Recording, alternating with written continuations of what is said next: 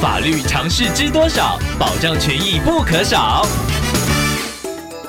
欢迎收听法律知多少时间，我们请到瑞瀛法律事务所律师郑瑞伦来为您解答法律上的疑惑。各位听众朋友大家好，我是郑瑞伦律师。郑律师您好，听众朋友鲁迪想请问您，他透过网络贩售自己的二手商品，刊登时却使用商品在官网上的图片，听众被告知侵权，对方说不和解将提出诉讼。请问郑律师，听众已经删除照片，商品也没有售出，关于后续和解金有规定需要支付多少金额吗？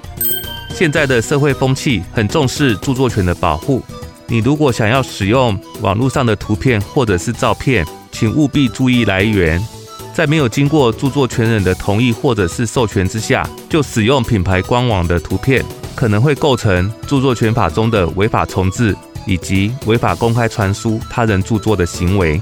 尤其是听众朋友是为了贩售商品而重置图片，虽然违反情节轻微，但是仍然会构成意图销售而擅自以重置的方法侵害他人的著作财产权，可处6个月以上5年以下有期徒刑，而且也需要另外负起民事损害赔偿责任。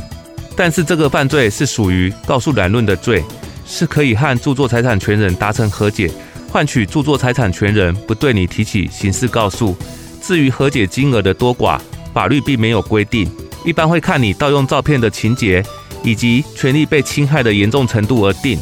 所以律师在此要提醒大家，如果要引用网络上的图片，务必要谨慎处理照片来源，确认是否经过著作权人同意或者是授权，以免触法。以上希望律师的建议可以帮助到听众朋友，谢谢。